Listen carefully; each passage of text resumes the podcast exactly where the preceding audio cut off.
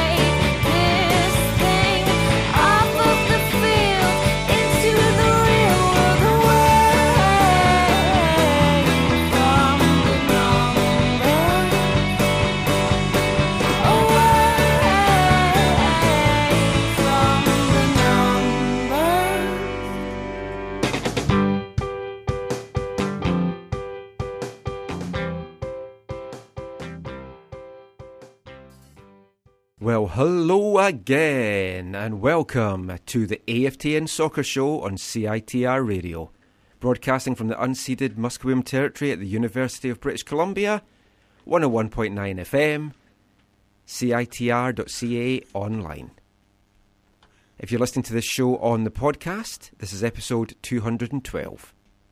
I'm Michael McCall. I'm Steve Pander. And I'm Zachary Adam Eisenhammer. Safe to say, we are cock-a-hoop, the Whitecaps. I'm planning the parade. I'm just trying to work out what day of the week we need to have it on. A fantastic win for the Whitecaps in Dallas. 4-0. First ever win in the heat of Frisco. But before we get to that, I thought we'd have a little bit of a celebration. So this is going to be Radio Gold. I have brought along with us the PharmaSave Whitecap sticker collection. I bought it on Monday. I'm just getting our video camera set up. We're going to put this on YouTube because that is how excited I am by this. It's an not unboxing, but an unwrapping, yeah. I guess it would be. Because I've seen a lot of these things on YouTube where folk are unboxing. So I thought, I've been dying to open these stickers for 7 days. So I've brought them along. So we're going to open them on the show. You can help me out, so I'll just move away from the mic a sec. Michael has his white PharmaSave bag. He's pouring it out on the table with what looks to appear about 10 to a dozen packs. Yeah, here we go. First pack. Wait, are you actually videoing? Do you want somebody to video this? Someone needs to take the camera. I can't open the pack and open. So is that okay? You're on. Okay. Oh, this is what makes Gold, this right? The best. So, pack one, it's exciting. Wait, who's on the cover? Oh, well, right. Oh, no, who's on cover of the pack? Nobody's on the cover. It's only the Whitecap symbol. So, here's the thing. You got to be closer to the mic, Michael. 76 stickers. Oh, look at this. Oh, smell. Oh, it's a new sticker smell.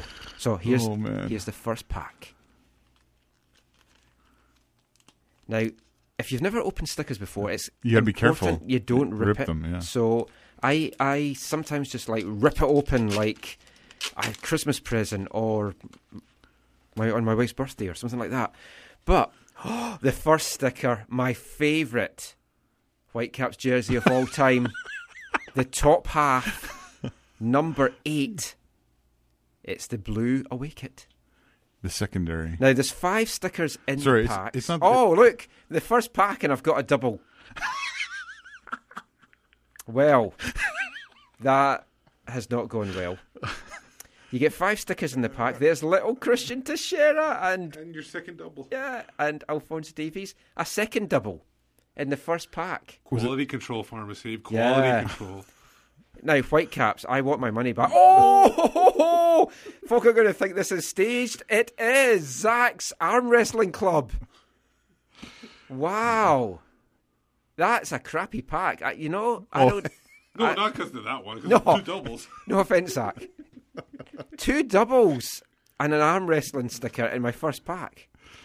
Oh, man. Well, I think that's enough. Let's just not open any more packs on air. This seemed a good idea at the time. Now this is just like horrible. It would be horrible. Horrible.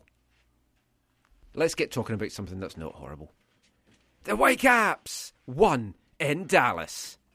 Shocking. Robbo rang the changes. He said during the week he was going to. I'd had a few chats before during the week about whether this was going to be a throwaway game or not. And there was a lot of people that I had chats with. I was speaking to the Radio Cascadia guys and Sirius XM with Rudy Schuller and Aaron Papernick, and they were like, why would Robbo rest players for a game when they've just had 2 weeks off?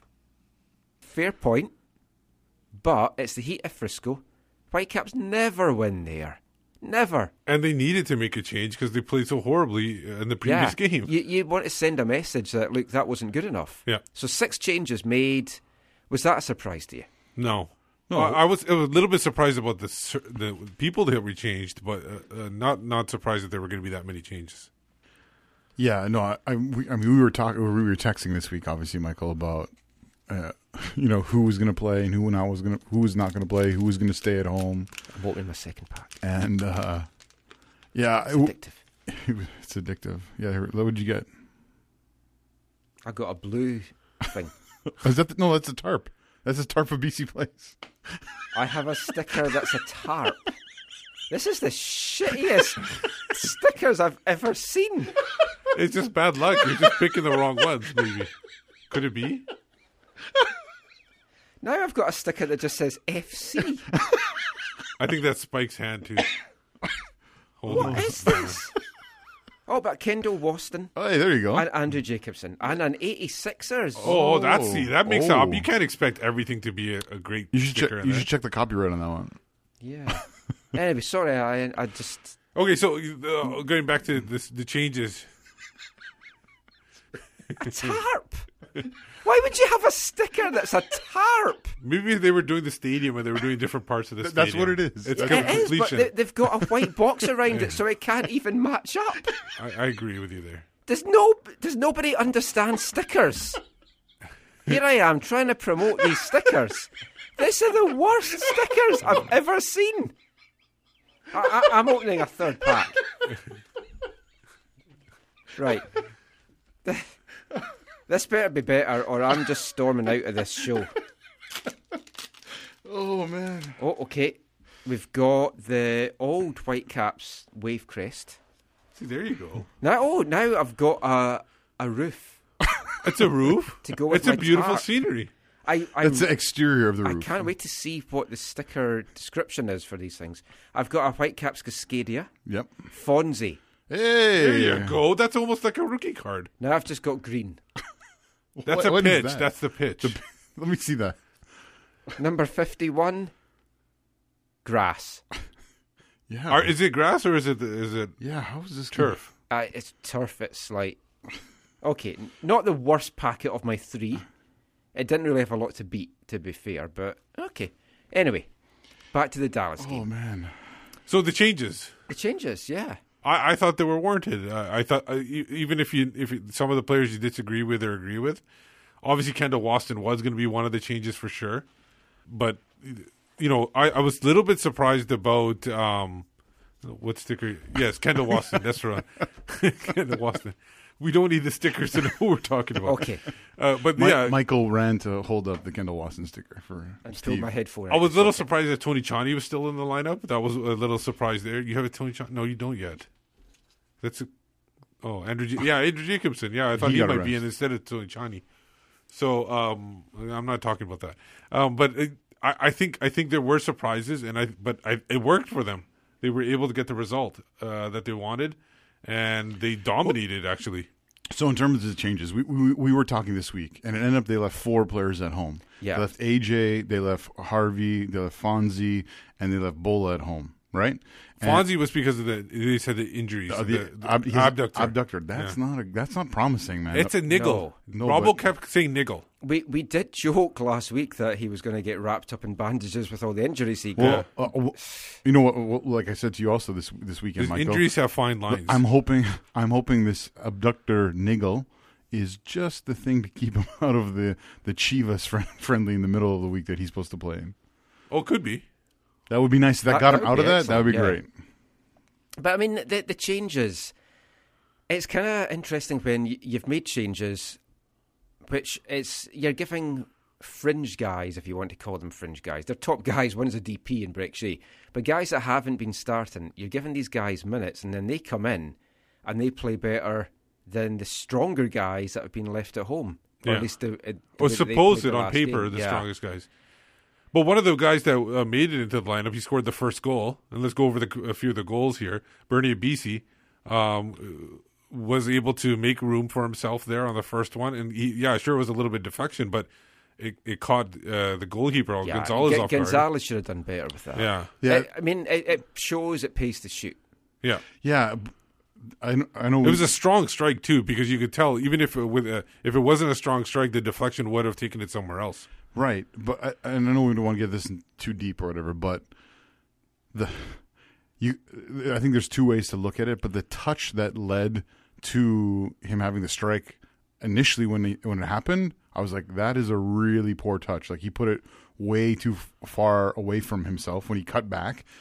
I think he was fortunate that the defender, for some reason, kind of collapsed and didn't step up to challenge him, and then either deflected it or got in the way a little bit, and or put Gonzalez off a little bit, or ultimately happy for Bernie. Yeah, I mean, he feel the burn. He did well to make room for himself, get the shot off, and if you don't buy a ticket, you can win the lottery. Yeah, and he definitely won the lottery. The second goal. Yeah. Was that a penalty? At first glance, I thought no. On subsequent viewing, I do think he was barged over. Yeah, he went down fairly easily, but he has the right to do that. Yeah. If you feel contact in the box, go down. He was bundled over. To me, penalty. I don't know if I would say feel contact in the box, go down. But again, there's a cultural thing at play there. And I think it wasn't unfair to be a penalty. I think if it was your team who got called for that, I think you'd be extremely disappointed. And you have to remember, one of Montero's legs was up, like off the ground. He was only on one leg. If you feel any kind of contact, you're going to go down. Who's going to be able to take contact and stay up on one leg? You're going to go down no matter what. He was barged into it, and then you're thinking, who's going to take it? Is Freddie going to take it? The Bug's not on the pitch. Bolaños is not on the pitch. Yeah. There's a number of people that could have taken it, but yeah, he took it, and he took it well. I thought Jordyn was going to take it. Really? Yeah. No. But I would have put him in that position. Got up, took it 2-0 in dreamland at that point. The worst part of that penalty was the choice to go with the camera shot from behind the net. I like that for penalties. Yeah, but it wasn't even like directly behind the net. It was like on an angle where you didn't even see the kick. It was in the corner of the net. You didn't even see the kick coming in. Yeah, it was awful. I don't mind behind the net if you see the whole thing. Okay, right. And then, I mean, Montero in dreamland. But before that, there's a sending off. Oh, right. Oh, and that was a send-off. Yeah. I don't care what anybody says. Yeah. That was the penalty was, here and there. That was definitely a sending off. Clear elbow. Yeah. Called up Mike Petke, and he said, "It's an elbow. It's a freaking elbow," he said to me in my head. I imagine that would be the discussion that I had with Mike Petke. But I mean, by that point, you're thinking, the Caps can't lose this now, surely. My wife was very confident. That was her word. She's like, "Oh, so you're going to win this now?" And I was like, "Wait, your wife's name's Shirley?" Yeah. Yeah. Okay. Shirley McLean. Yeah. No, it did feel like in that moment that this is going to be hard to not win this. Yeah. But then, Freddie effing Montero, 3-0, with a little beautiful nutmeg assist from TT. Yeah, TT to put the ball right through the legs, and it was a quality finish. It was a striker's finish. It was, and Dallas had their chances. They had a couple towards the end of the first half. They had the ball in the net in the first half as well, which was nicely caught offside. They whacked one off the post at 3-0. It was. That's why you have the post, though. Yeah. They tried to get something. They kept fighting, but then the Whitecaps got their fourth. Well, you felt like you were in dreamland, right? It's 3-0 away to Dallas. The game's over. Nothing can make nothing can make this better. For me, I was cheering on an Eric Hurtado hat trick. Yeah, that would have been nice. But the goal of the game, arguably, this could be the goal of the season for the Whitecaps. We'll have to kind of have a review as to what's competing with that, but Nicholas Mosqueda. Yeah. Once again, showing he's way better off the bench than starting. Yeah. We talked about this last week, right? We said these last two games where he started, he didn't really do himself any favors of trying to continue to fight for starting minutes, especially with all these players coming back. He comes on as a substitute. The game's virtually over. They're up a man, and he gets the quick, short, medium throw in from Sheanon. Yeah, takes a bounce, chests it. Yeah, like the technique, the risk, the angle as well. The angle, yeah. Most of the time, those wouldn't have gone in. And he megged. You were talking about the first goal. He should have been better on that one. He should have been better on. But I don't think he was expecting that kind of shot either. So I totally agree. I think that caught him off guard. I totally agree, Steve. He was definitely not expecting that. And as somebody shared on Twitter this morning, I liked that Cristian Techera took out Nico's man bun. Yeah. I saw that. No man buns. #. Who was your man of the match? We'll talk about some individual performances in the second part of the show. But who was your man of the match? There's a yellow flavored American beverage that they had their man of the match. Is that who was your man of the match? Yazoo.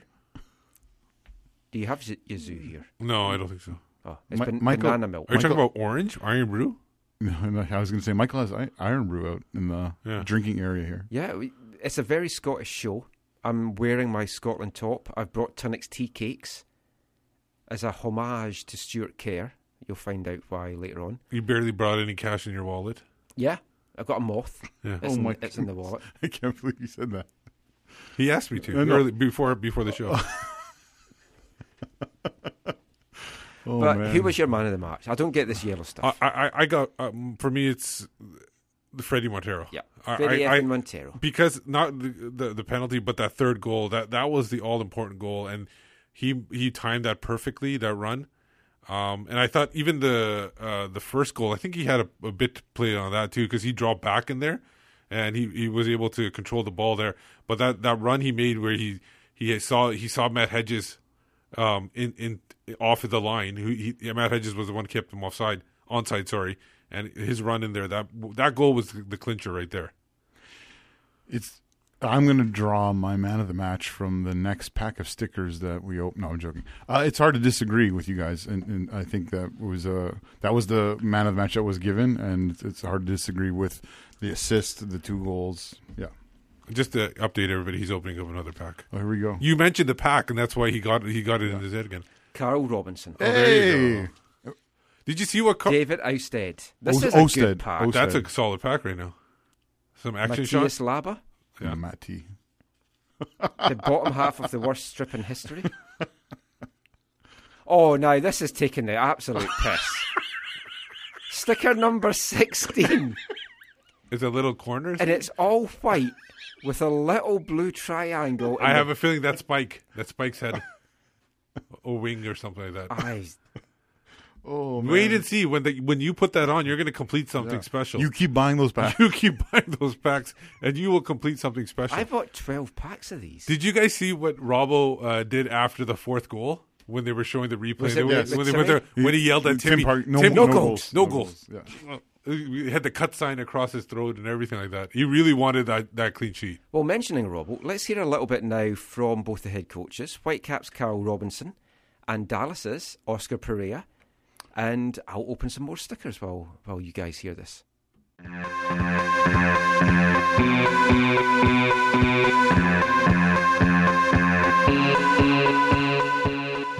A positive result for us. I think we played very well in the game, which you have to do when you come here. And, you know, it's the first points we've taken here at Dallas. We know how difficult it is a place to come. But I thought the way they prepared themselves, the way they went about the game, you know, we had a little bit of luck here and there, which you need in any away game, and obviously we managed to get the goals, so proud of them today. Did you see anything on the PK call? I didn't. Listen, it's hard to see from where I am, and I'm not sitting on the fence because I never do that. Some are given, some aren't, until I see it again now, but obviously we took advantage of it today. I'm sure Oscar will be disappointed, but we've missed a few penalties, so I did have a little wobble up as well, but fair play to Freddie. How great was it for Bernie Ibini to get his first goal with the club? yeah, really important for Bernie. You know, he's been patient, he's got himself fit, and I thought he had a really strong hour. He cramped up a little bit towards the end, so that's why obviously the bug come on. But he'll be delighted with his first goal. And 2 goals for Freddie Montero tonight. Just his overall performance. And great, led the team properly, and obviously gets the penalty, and then it's the second goal is a great little finish, which I'll expect him to do. You know, he's missed a couple of chances, but he's full of confidence at the moment because he works hard in training, and if you work hard in training every day, then it transfers into games. Unfortunately enough, today it transferred into the game. The decision to make 6 changes from last week against Portland. Yeah, because I'm crazy. If you win, it's the right thing. If you lose, it's not. You know, I left my older guys back there because I wanted to rest them. You know, AJ and Jordyn. Marcel's played 3 games for Canada in a short space of time, so I know he's fit. Kendall's my captain, so the big man comes back into the team. So, really important. And then Bola, you know, Bola stayed and played 2 games in 4 days for me while Costa Rica were playing, so I gave him a rest. But I want competition for places. You know, we've got a fantastic squad in there. Young squad, but we miss key players at key times. Today, key players come in, and we're still up to the challenge. A lot has been made about goals from open play this year. Just happy to get a few more. Makes no difference to me. I say this week in, week out, whether it's a penalty or a corner, a goal's a goal. I'm happy for the clean sheet, and David and the back four were great today. Sheanon coming back in, you know, put on a real solid performance, as did Marcel. So credit to the back 4 or 5 today. All right, first of all, I want to congratulate Carlton and his group. Vancouver planned the game very well tonight, and the way they drew it in the field, it was difficult for us to break it. I thought we had all the time the intention to do it since the very beginning, but the things didn't bounce in our way today, and we have to accept it. But I'm not going to toss this responsibility to anyone. I could probably, but I'm not going. I think I have to look inside first and put my head up and then say, you know, today I got beat in many ways, and I have to respect that as a part of the game. And that's why I think Vancouver deserved the points today. Oscar, how do you think the PK early in the second half changed that? Because it seemed even though you were down, you were getting chances, and then kind of after that, and then after the red card, it just... you weren't able to put it together, as you said. It was 2 key moments, you know, in the game. Because when Vancouver scored the first goal, I thought that we had chances to equalize. I didn't have too many doubts about just bouncing back in the game and scoring. We were creating it, as always. And then after the PK call... we just the game was further for us, and then the red card was even worse. So all those things together just make a nightmare today for us, and we're going to absorb it with pride and with responsibility. Did they do anything tactically that you guys weren't ready for, or players on the pitch that you weren't expecting, or anything like that? We were expecting that lineup. We knew that Carl was putting the 4-2-3-1 when he plays away, so it was not a surprise. And we have been playing against that model and against them with that model many times.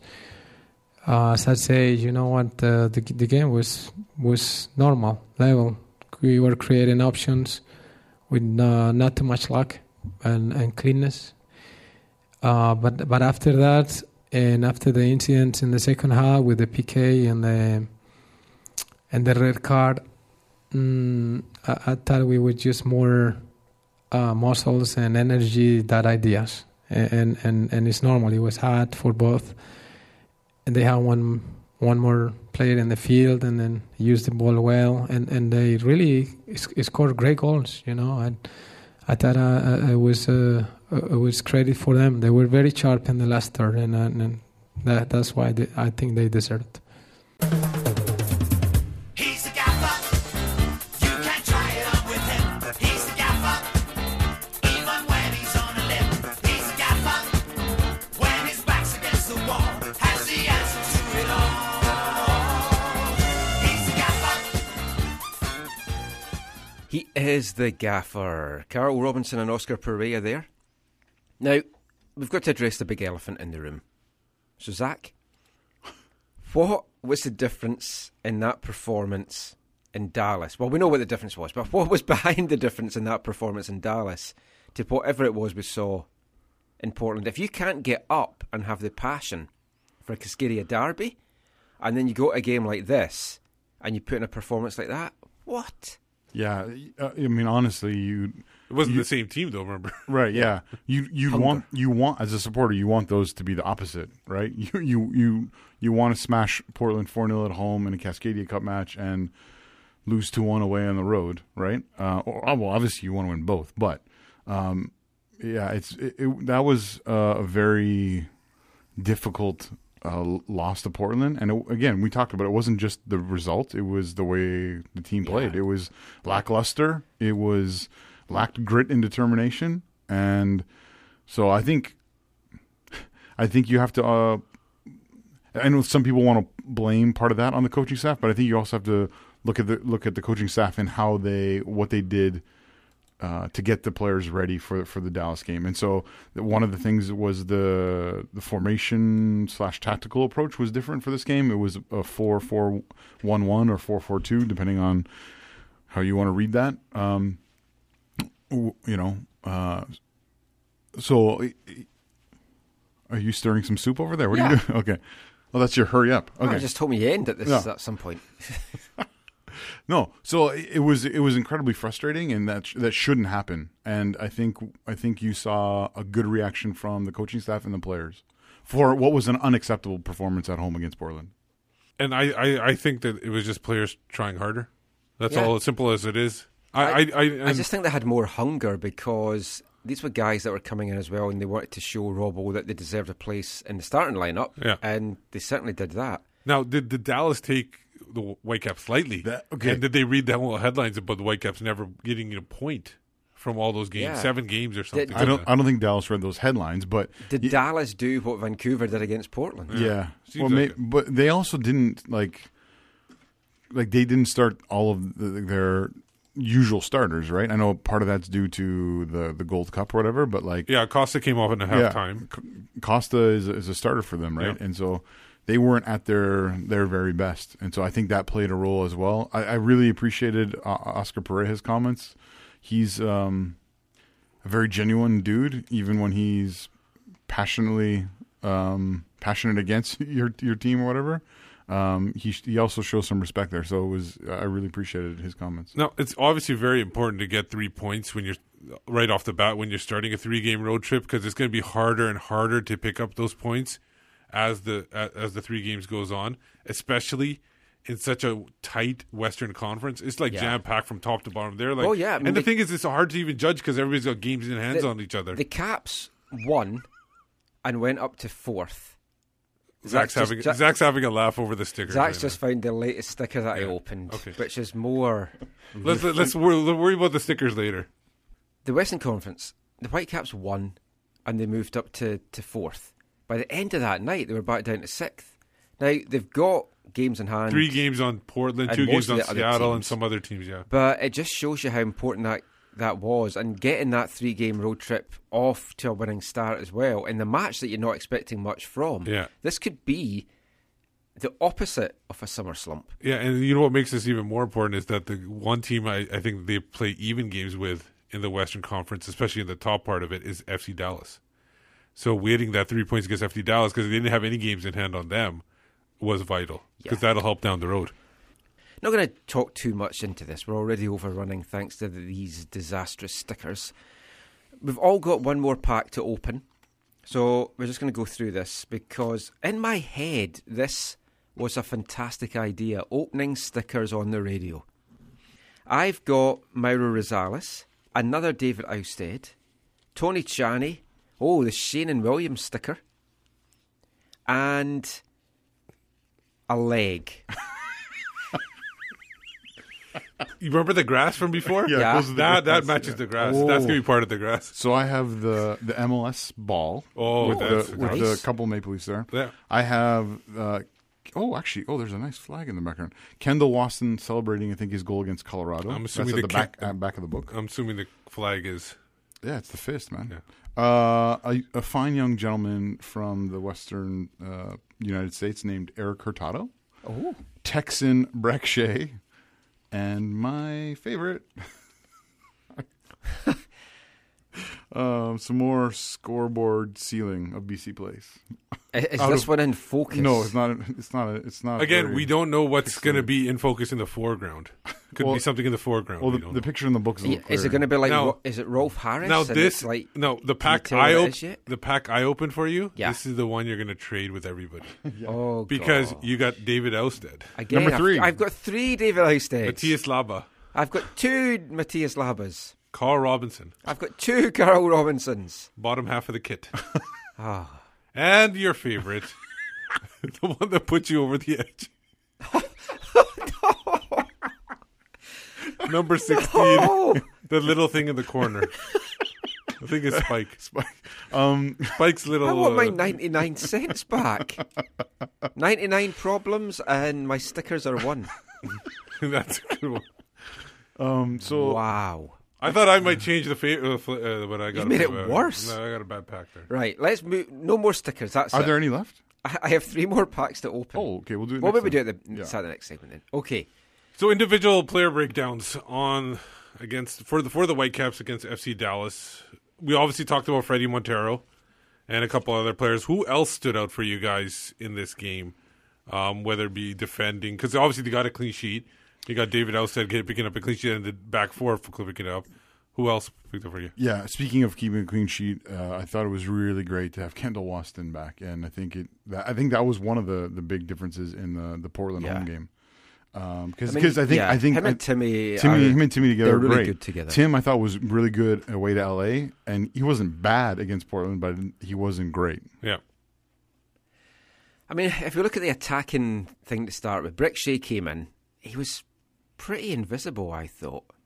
Yeah, I didn't really notice him too much. It seemed like he was drifting in and out, and I wasn't even sure what position he was playing some of the times.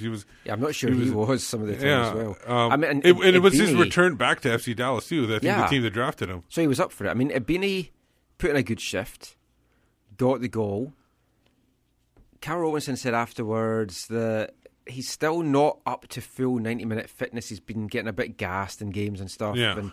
But, I mean, he looked okay. Remember, he came off... Not only is he coming off another team, he's coming off an injury, too. It was a pretty serious injury. It was nice, though, to see Montero getting some help up top. I think that was like one of the really key things. So when you look at... For example, you look at the heat map of where the players were on the pitch for the game, there was a far more... There was less of the island effect, as we've talked many games this year, where our center forward is alone on the island. Yeah. That's why some people are arguing it wasn't 4-4-1-1, it was 4-4-2, is because of the heat map of where those two attackers were.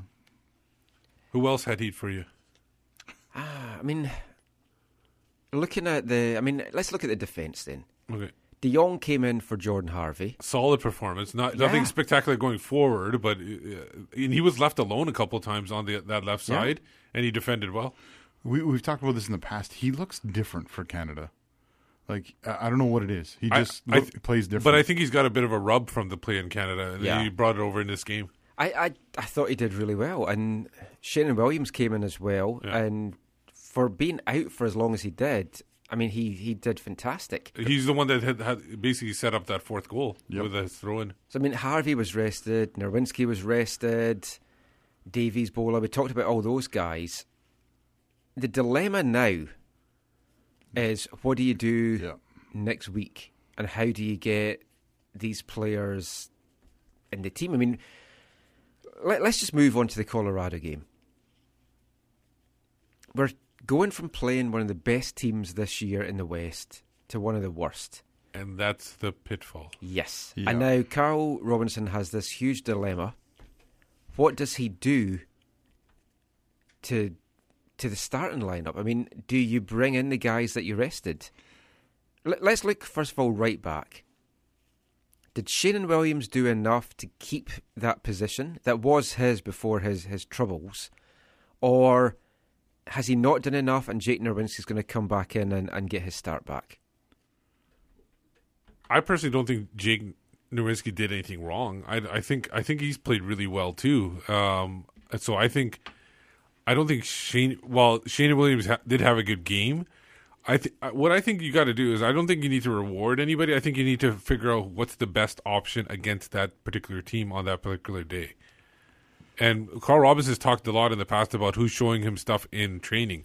And I don't think he should be rewarding people for the games. I think he should be rewarding for people what they're showing in training and what is the best option tactically on the pitch. Well, that's one of the weird things, right? And I'm sure he's doing that too. Yeah, because he basically said after the LA away, he said, I'm going to play the same players because they got the result LA away. And then that same group of players was not good at home against Portland. So I wonder if he'll go back to that and say, look, these guys got a result, therefore they're going to start again.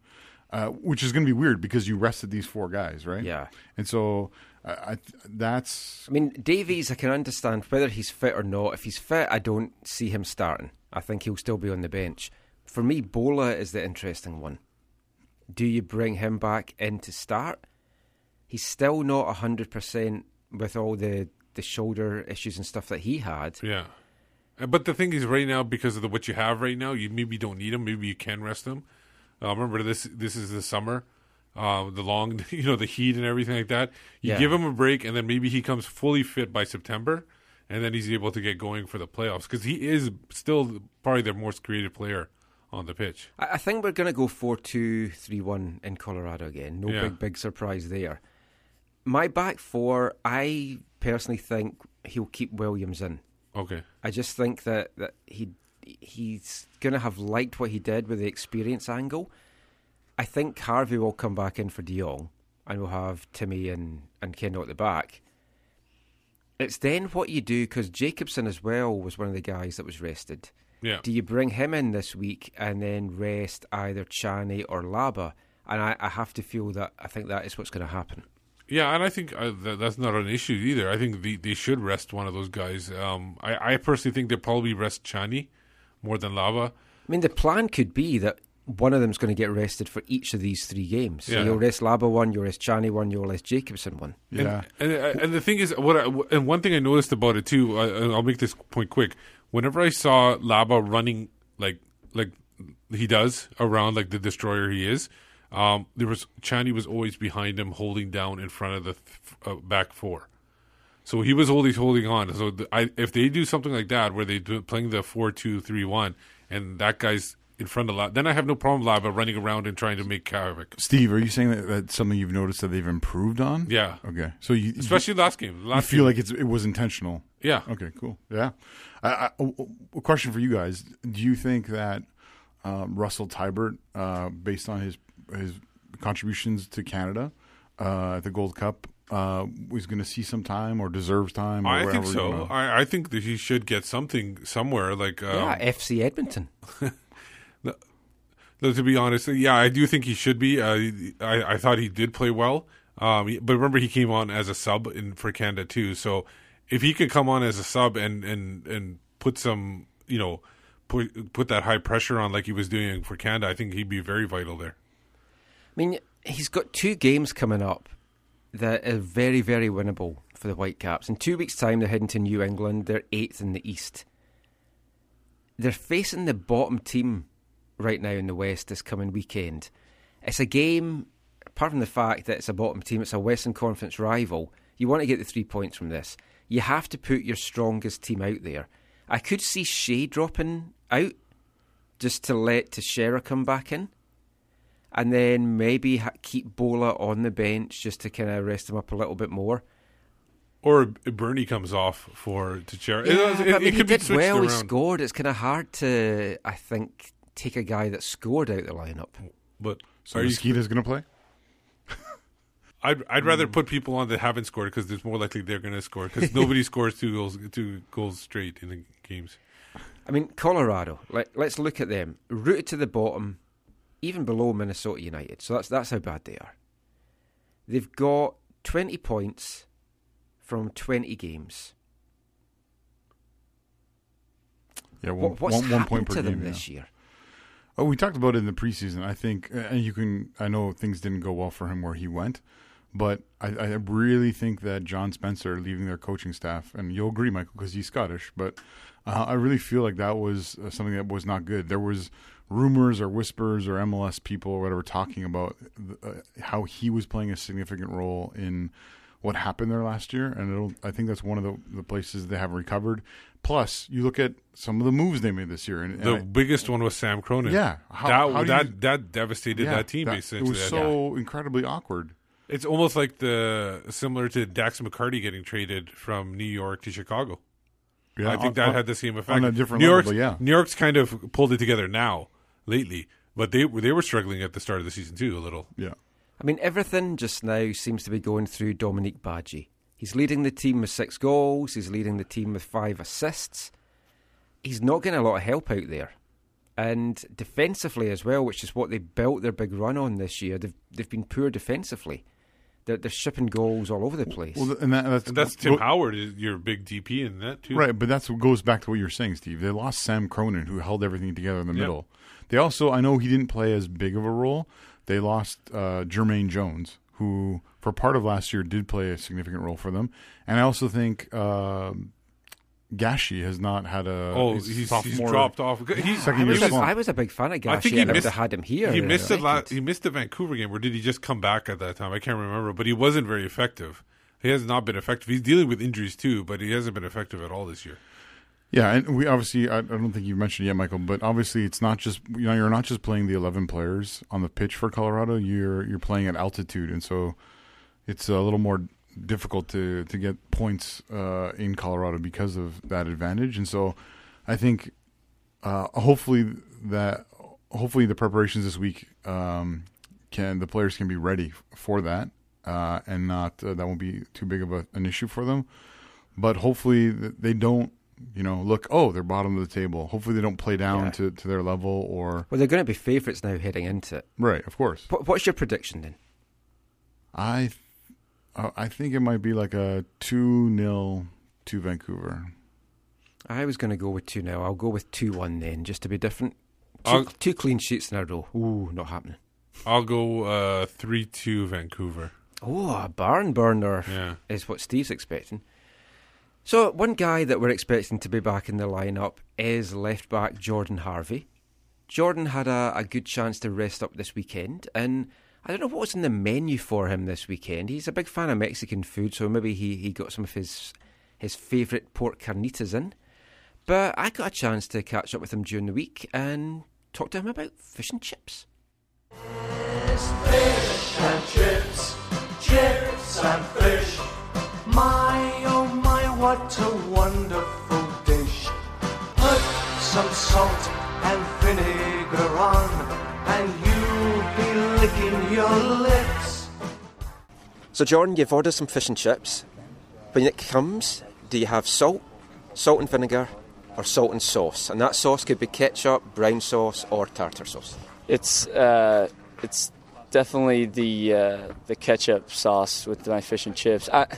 It's probably terrible, I don't know if that's a standard thing to have ketchup with the fish and chips. My wife does, but she's Canadian. So. Okay, well, I think it's maybe a Canadian, North American thing. I love ketchup, so I always have that with my fish and chips. How much is the fish? How much is the fish? How much is the chips? Does the fish have chips? How much is the fish? How much is the chips? How much is the fish? Does the fish have chips? Hi, I'm Carl Robinson. You're listening to the AFTN podcast.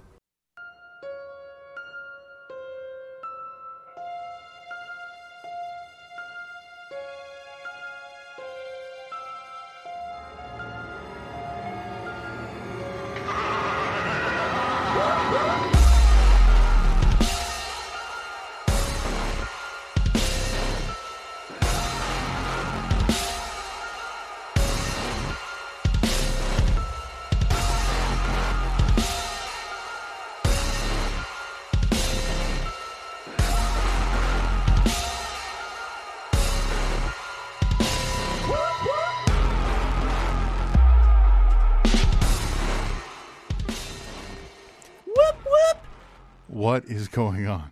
That was the theme tune to The Villain Marty Scurro. Ring of Honor? No, I don't think. Oh, the thing the Vancouver Whitecaps did a few years ago. Yeah, he's in that now. Probably. Oh, is he? Yeah. Oh, wow, good for him. So, welcome back to the AFTN Soccer Show on CITR Radio. You'll all be glad to know we only have 3 more packs of stickers to open. We're all going to do one just now. The tension. You could cut it with a knife. But don't cut the stickers with a knife. No. Oh, hey. Okay. Oh, my goodness. This is almost the same as your first pack. Oh, I've got Ben McKendry. I got Ben McKendry. I've got the other roof thing. And Andrew Jacobson and Kendall Waston. Yep, basically, apart from Ben McKendry, who isn't at the club anymore, or at least for now, these are all doubles as well. I got 2 of that Chichara goal that you already have 2 of. Oh. Ben McKendry. 2 in the same pack again? Yeah. Oh, this is terrible, Whitecaps. Quality, no, PharmaSave. Mr. You have to blame PharmaSave. If you are listening, Mr. Whitecaps, I want my money back. The top half of the Sea to Sky. Oh. And I'm biased, but the best sticker in the whole. Oh, another Curva. 2 Curva stickers. No Scythe Slater collection. No. Hmm. What have you got? Okay, so I got Bola.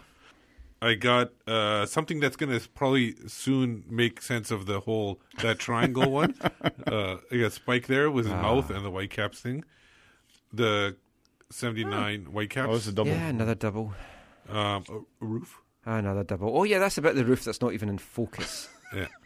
And a player who was with the Whitecaps is now in Sweden. Yeah. Sam Cronin. Oh, we have one of those. Yeah, I just got him last time as well. Yeah. Now, it does say, I mean, I've got lots of doubles here. It does say in the sticker album to go and swap them with your friends. It's a friendly suggestion. I think if I take those and try and swap it with people, I may end up in a straitjacket.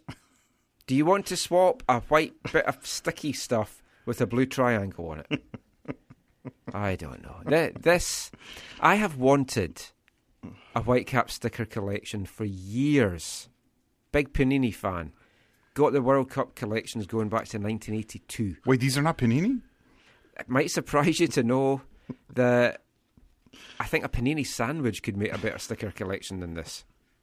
Anyway, let's move on from stickers. You're being so critical, Michael. I was going to video all of this. I'm really glad I didn't. Then I could watch my meltdown on YouTube on repeat. Now you just get the audio. Yeah. So somebody, though, that isn't in the stickers is the newest addition to the Whitecaps, Stefan Marinovic. He arrived this week, came to training on Monday. I got a chance to catch up with him on Wednesday. Kiwi keeper, 4th Kiwi at the club, along with Francis De Vries, Declan Wynn and Mayan Bevan. The most chilled guy I think I have ever spoken to. I feel like you've said that before. Yeah, this guy is. Anyway, here's my chat with him, and then we'll talk a little bit about Stefan and what he brings to the club in a few minutes' time.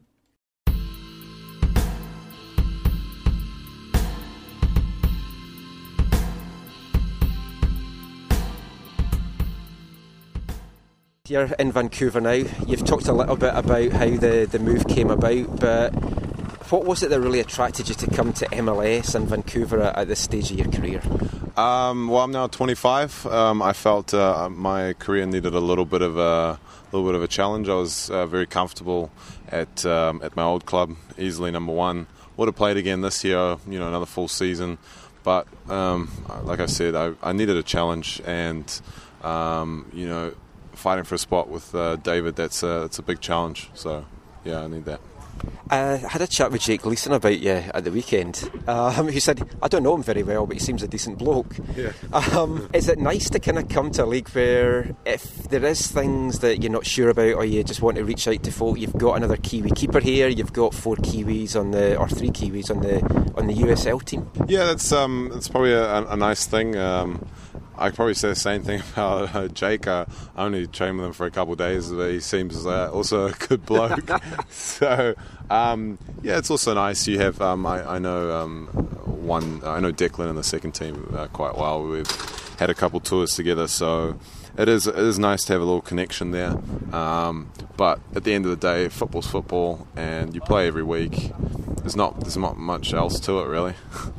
Now, I was reading a little bit about you. You had trials over in the UK, and then you went back to New Zealand, and then you went over to Germany.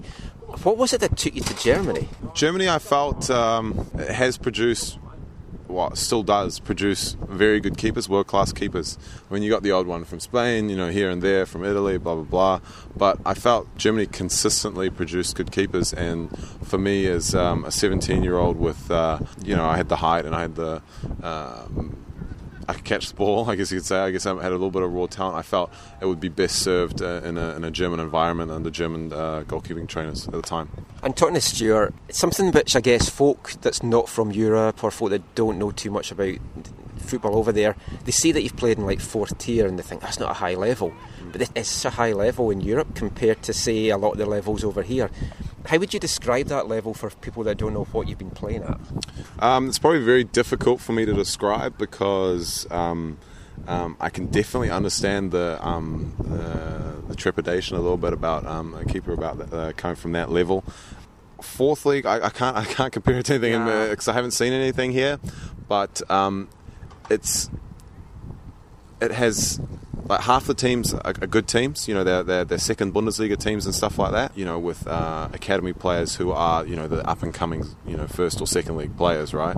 So you have those, and then we, for example, were a team filled with a couple of ex-second league players and, you know, myself as an international, and so we dominated the league last year, and the idea was to go to third league this year and play a good season third league and then maybe jump up into the second league again. It was kind of a project, and I liked the idea at the time, and that's why I joined on, but I just felt that it was I needed something more. I needed to push myself more, and so I can definitely understand the people that have a little bit of trepidation, but I think I have proved multiple times that, at least with the national team and with those big games that we had, those cup games, that I can deal well with pressure situations, and I can adapt very quickly to those, and I can perform really well. So I don't have any qualms about playing it in the MLS. I'm not afraid, and I'll have another, hopefully a quiet game whenever I play one, and have a good performance. You obviously didn't come here to sit on the bench though either, so how do you put yourself in Robbo's mind to be the starter? What do you need to do at training to unseat a guy that's basically played every single game bar one in the last couple of seasons? Yeah, it's tough, you know. I mean, you're right. Obviously, no keeper wants to sit on the bench. I'm sure Spenny and Sean would love to be in my shoes and you know, be sitting behind David and have a chance and an opportunity maybe to play. You know, mindset has to be. I've done it before, so I know what it's like. I know what it's like being behind a really good keeper as well. You just have to do your thing week in, week out, and you definitely can't show any type of bad feelings or I don't like the position I am in. You just have to show that I'm here to play. I put my hand up, and I'll do that. I'll do that in training every week. If I need to play, I will play. If you want me to play, so that's all I got to do. I just got to keep on doing that week in and week out. It's mentally tough, but like I said, done it before, and it's worked out for me. You don't have like a little voodoo doll or David Ousted or something? No, no voodoo. Looking then back at New Zealand, you were away at the Under-20 World Cup initially in 2011, and then you've just been at the Confederations Cup. World Cup's obviously there next year. Hopefully New Zealand get through all their qualifying and make it. What did you find the whole experience like in Russia and just after that whole tournament? Because you had some really top guys going against you. Obviously, I worked very hard towards that. On a personal level, you know, with my team and, you know, getting physically and mentally prepared throughout the year to that, because, you know, I was involved in the tournament that got us there in the first place, and I want to be that starting keeper that played against those teams. And you want to be mentally prepared, and I have my own little things that I go through to do that. And, you know, the tournament was amazing. I enjoyed every minute apart from the minutes where I conceded, but being in a huge tournament like that, especially someone my age, and being able to play against those top guys, it's great to be able to measure yourself against them and say at the end of it, I can say, you know what, I can hold with them, I can play against them, I don't I'm not letting balls through my hands, and I'm not shivering in my boots. It's at the end of the day, it's a person, it's a man, and he's just a little bit better at football than what I'm usually used to. That's it. What was Russia like then as a venue to have it? Because obviously the whole world's going there next year. It's somewhere I personally wouldn't really want to go there, I don't think, and watch football there. But how did you find it, like being about and just the whole environment, the cities and stuff? I liked Sochi, and I liked because we were only in Sochi and St. Petersburg. I loved them both. I thought Sochi was a great. If you're going on a vacation and you're from Russia, you probably want to go there. It's beautiful, beautiful hotels. Stone Beach, nice. Everything new, so it's another up and coming vacation spot for those Slavic, the countries close by. The city, St. Petersburg, beautiful city, old buildings, lots to see. Obviously, it's a little bit different as in a team. You're quite isolated from anything else. Maybe if that's political or if it's the people themselves. You don't have a lot of interaction with a lot of people. But from what I saw, I thought it was a great place to play football. The stadiums were great, new, beautiful grass. Couldn't complain from the footballing side. Have you any concerns that you're coming over here, you might not be the starter, and then you've got Jake Gleeson down in Portland who is the starter? Obviously the two of you are battling for the number one jersey. Have you spoken to the New Zealand coach about anything like that? I definitely, but before I made the decision to move here, I ran it past the coaching staff there, and I said, look, this is a possibility for me to move. What do you guys think, basically? And they said, yeah, we definitely want you, trying to play at a higher level. We think you can do it, so do it, go for it. So it's a tough one, obviously, probably from a coach's point of view. He's looking at it and going, well, I've played him the last 19 games. I can't just, because he's played not like 3 or 4 months, just then all of a sudden just not play him. I'm guessing that has to be the thinking. But obviously, if I'm not playing for the next year and a half, he's probably not going to keep on playing me. So that's the thing. It's not so much a worry, but just probably going to be a fact. I have to, something that drives you. Yeah, exactly. I have to. I'm not going to want to sit around for a year and a half till the end of my contract and then go, okay, bye, on to different things. I'll obviously be always looking to play. You've come into Vancouver now. Have you had a chance really to do much sightseeing? You said the other day it's a lot like Auckland. When I spoke to all the other guys, that was the exact thing that they said. It's very similar to Auckland. I'm not sure exactly what I said, but what I meant to say was definitely I've heard that it's like Auckland. Okay. I thought I said that, but maybe I did. I haven't seen enough to give a proper opinion. I mean, you got the sea there, you got a beautiful city. People are really nice. Apparently, I've heard. I don't know yet. Some of them. I think. So I still need a little bit of time to look around. I'm doing a lot of jobs at the moment and setting myself in. It takes time. That's great. Thank you so much for your time today, Stephen. No problem. That's great. Cheers.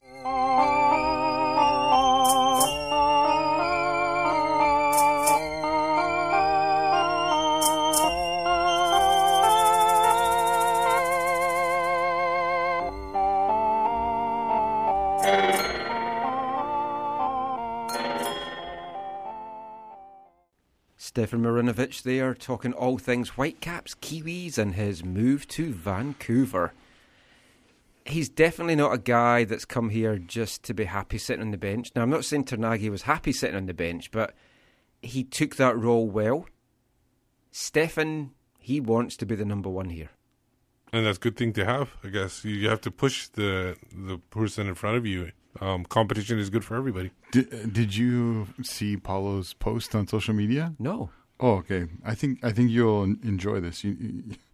It was very, very interesting. It was very nice and whatever, but there was one line that caught a lot of supporters' attention in it, and he said this: "Make whoever is wearing your colors on the field and in the offices more accountable to you."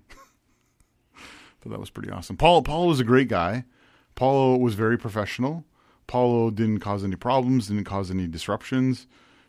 gave his all in training, got some games, obviously wanted more. And this year, I think it became very obvious when the red card happened in San Jose, and the next game he didn't start. It was over. For the second time. Though, but not very many people expected him to come back for this year, too. Everybody thought he was going to be moving on. It was a surprise that he was re-signed again. Right. So it's interesting to see. And what do you guys think? Marinovic, obviously, he's going to be coming into looking for the number one. Do you think he gets it this year? Do you think he gets a start this year? Or do you think it's unless Ousted has a horror game, then he gets it? Well, we've talked about this maybe last episode or whatever, but it's hard not to see this as a move to more than just test or push David. This appears like a move for the future. I mean, Stefan himself said there, I'm not coming here to sit on the bench for 18 months because I'll lose my spot with the national team. Yeah. And that's huge. So I don't know what he's been told, and I don't know what the arrangements are. I don't know what the planning for the future is, but it's hard not to see this as you're going to jettison David and his larger contract and move forward with a younger keeper.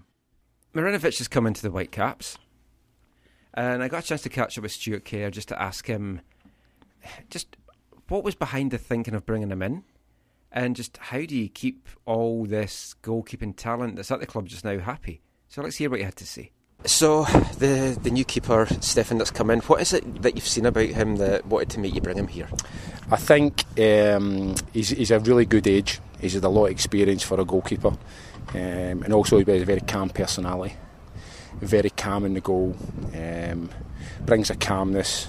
For a young age, as I say, he's played a lot of games, he's played in international games, he's played in Germany, even though the level's not been like Premiership level and stuff like that. Any league in Germany is very, very difficult, and you have to be structured to be able to survive in it. I just think it was a no-brainer move for us to get him in. There was a lot of teams after him, so we had to make a move. Obviously, people read things into it, but yeah, it's for us. It's like he's a goalkeeper that we look at and we think he's going to be something special in the future. There's the goalkeeping talent here. It's huge. It's like really deep as well, even down to Thomas Hassel in the residency programme. It's a position where only obviously one guy can play. How do you keep all these guys happy? Well, I think for me, it's a good point you made there with the goalkeeping, the thing's really, really deep. But for me, I want to change the mentality, because for me, I think there's a thing here where there's a big range of talent here, and we're bringing goalkeepers through. We've not brought any goalkeeper through. I've been at clubs before where it's like 18 years of age, 19 years of age, and then they don't kick on. For me, that's setting the bar low. I feel as though we can improve in what we're doing and bringing goalkeepers through. I feel as though when you look at it and say, okay, Marco Carducci, you even look at guys before that and stuff like that, they never made it in at the first team. So for me, that doesn't constitute we've got the deep goalkeeping pool. So for me, I think we're bringing somebody in like Stefan, who's at a young age, 25, and even for guys like Spencer and Sean, who are similar age to him. But if you look at the experience he's playing in like New Zealand's number one, keeping guys like Jake Gleeson out and stuff like that, and he's only 25. That's what we want. We want to have goalkeepers by the time they get to 24, 25 that they've had significant amount of experience, not just going, oh well, he's potentially going to be very good. So this is the first step in really bringing that on. Stuart Kerr there talking about the Whitecaps goalkeeping situation. And, I mean, he makes a very valid point there. We've had a lot of good goalkeeping talent. Marco Carducci. Callum Irving. Yeah. We had high hopes for them. Yeah. They just didn't make that breakthrough to become regular first-team guys. And Stuart wants to change that. He wants to have these guys not just getting deals, but challenging and actually becoming and playing minutes in MLS. So, good luck to him with that. The thing is that you get goalkeepers like Jesse Gonzalez, like we saw yesterday. He's an outlier where he's at a young age playing as a starter. Goalkeepers don't start usually at the top clubs, relatively, like MLS to wherever. They don't play at the top clubs until they're like 23, 24. You've got Marinovic at the earliest. 25. Yeah, so it's a longer kind of lifespan for goalkeepers. So you can't, like when we do residency top five, I have difficulty ranking goalkeepers because they could be like, you could be fantastic at 16, but by 20 you're done. It's such a fine line. And we mentioned Marco Carducci there. He's going to be heading to town on Wednesday. Yes. Rio Grande coming to Thunderbird Stadium for the Nooner. Nooner at the Bird. Do you know how they did in Portland this weekend? They played Portland. I didn't look at that one. Yeah. But yeah, it'll be great to see Marco back. Hope to catch up with him after the game. I'll be doing commentary for that one. Colour commentary with Gideon Hill, my TSS Rovers cohort. The Christy Clark runner-up. Yep. Yeah. Hopefully Christy Clark will be on the show next Sunday. She won our Twitter poll as to who we want to replace Zach. Zach has unfortunately picked up a one-game suspension from Disco.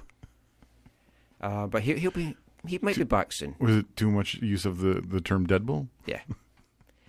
But it's been a busy week with comings and goings, mainly goings, in the Whitecaps' point of view. Ben McKendry has gone to FC Edmonton. Not too far away. Hour of plane ride. Sam Arikugbe has gone to Gothenburg. Much longer plane ride. Made his debut today and missed a penalty. Oh, did he? Oh, I didn't hear about that. Sorry, who? Sam Arikugbe made his debut today. And missed a penalty? Yes. In a shootout? No, 90th minute penalty. They let him take it, and he missed it. Okay, when you say missed, do you mean missed the net or got stopped? It didn't go in the net. I didn't watch the game. Okay. I wasn't tuned into Swedish TV. Well, I was, but I wasn't watching the football. Yes, people, that's the sound. You heard that sound. You heard it last week. Now you hear it this week. That's the Flash Top 5. This week, quick countdown. Top 5 attackers, U23, women. Of the fetal female. Everybody looks surprised. I told you. I'm not surprised. You guys heard it last week. You're going to come every week. I'm just assuming you're doing this whole segment on your own. Okay. Well, let me count this down. My ears are still ringing from the horn. Sorry, what'd you say? So number 5. It's 5:15. So number 5, Valerie Sanderson.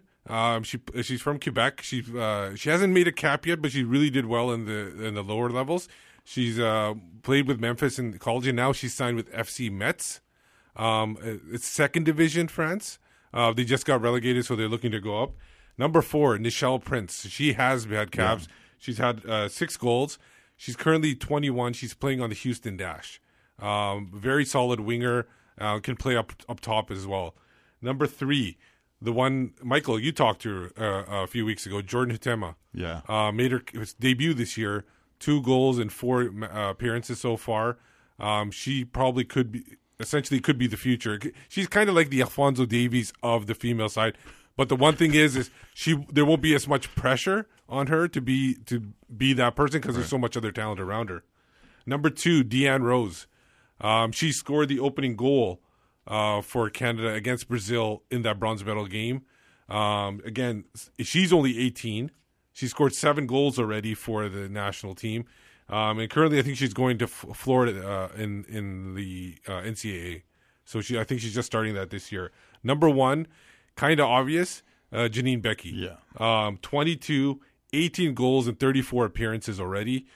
She is kind of, I know people don't want to hear it, Sydney Leroux for us. She was born in Colorado, moved up here really young, then only stayed in Saskatchewan until she was 3, then moved back to Colorado. But she has been basically through.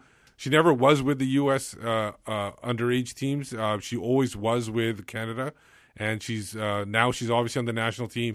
She's one of their top scorers. She's kind of taken over for Christine Sinclair as the go-to striker in up top, where Christine Sinclair's moved back into the midfield. Yeah, good. Your guys' thoughts? Good list. Good list. Do you think Jordyn was should be number 2? But I thought she's still young. Nichelle has had a very good run with the Canadian. You have Roses. Oh, sorry, Deanne Rose on that. Yeah, Roses too. Yeah, the top 4 for sure. I think of our players who already made significant contributions at age level and a little bit obviously at the senior team as well. I always thought Jordyn would be known as Brody's brother, but now it might be Brody's known as Jordan's sister. Yeah, it's going to be like Pierce Lang with Cara. I think I got that backwards, but yeah. Yeah, I did get that backwards. Anyways, it's exciting times for the Canadian women's team in terms of these attackers they have coming through. Janine Becky has been awesome. She is the sister of Drew Becky, who played a little bit in MLS with Columbus and was at Ottawa and has played a few places. She can score, man. Like she has a nose for a goal. we talked. I think we might have mentioned this in the past. And one of my only disappointments is that they've handed off the penalty taking duties to her, because it would really be really nice to see Christine Sinclair break that. You know, but how much do you want to bet that it's Christine Sinclair's call? Oh, totally. For Janine Becky to totally. Do the, and that's how much of a class act Christine Sinclair is. Yeah. The future comings and goings, you have to think there's going to be some more. Yeah. We've talked about those, so we won't do that as well. Have heard a little murmur that there's going to be a new edition announced this week, and I'm interested to see what the fan reaction is going to be to that. It's a player. It's not like a new lawnmower or anything like that, just in case you're wondering. That was what East Fife did once. Teased their new signing, and it turned out to be a lawnmower. I remember you telling that story before. But did it help on the pitch? Not now, because they've got an artificial pitch put in. Oh, excellent. Marco Carducci lost 2-1 to T2 today. I'm hoping he's going to be in goal, but not too sure. But anyway, all that chat about goalkeepers has made me hungry. Anyone fancy a chocolate digestive? Anyone fancy a chocolate digestive? Anyone fancy a chocolate digestive?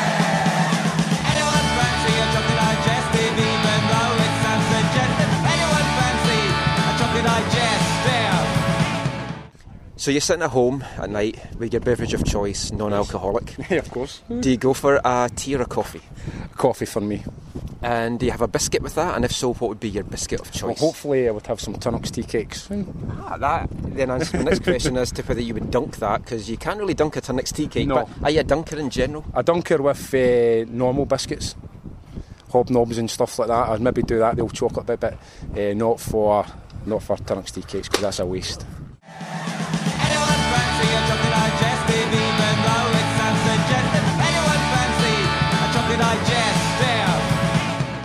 It's the last year to prove that you can play pro. You're nothing like him. The first female coach in the MLS. Our brother. We find him ourselves. You work for me now. The whole world will be watching you. The opportunity to change your lives.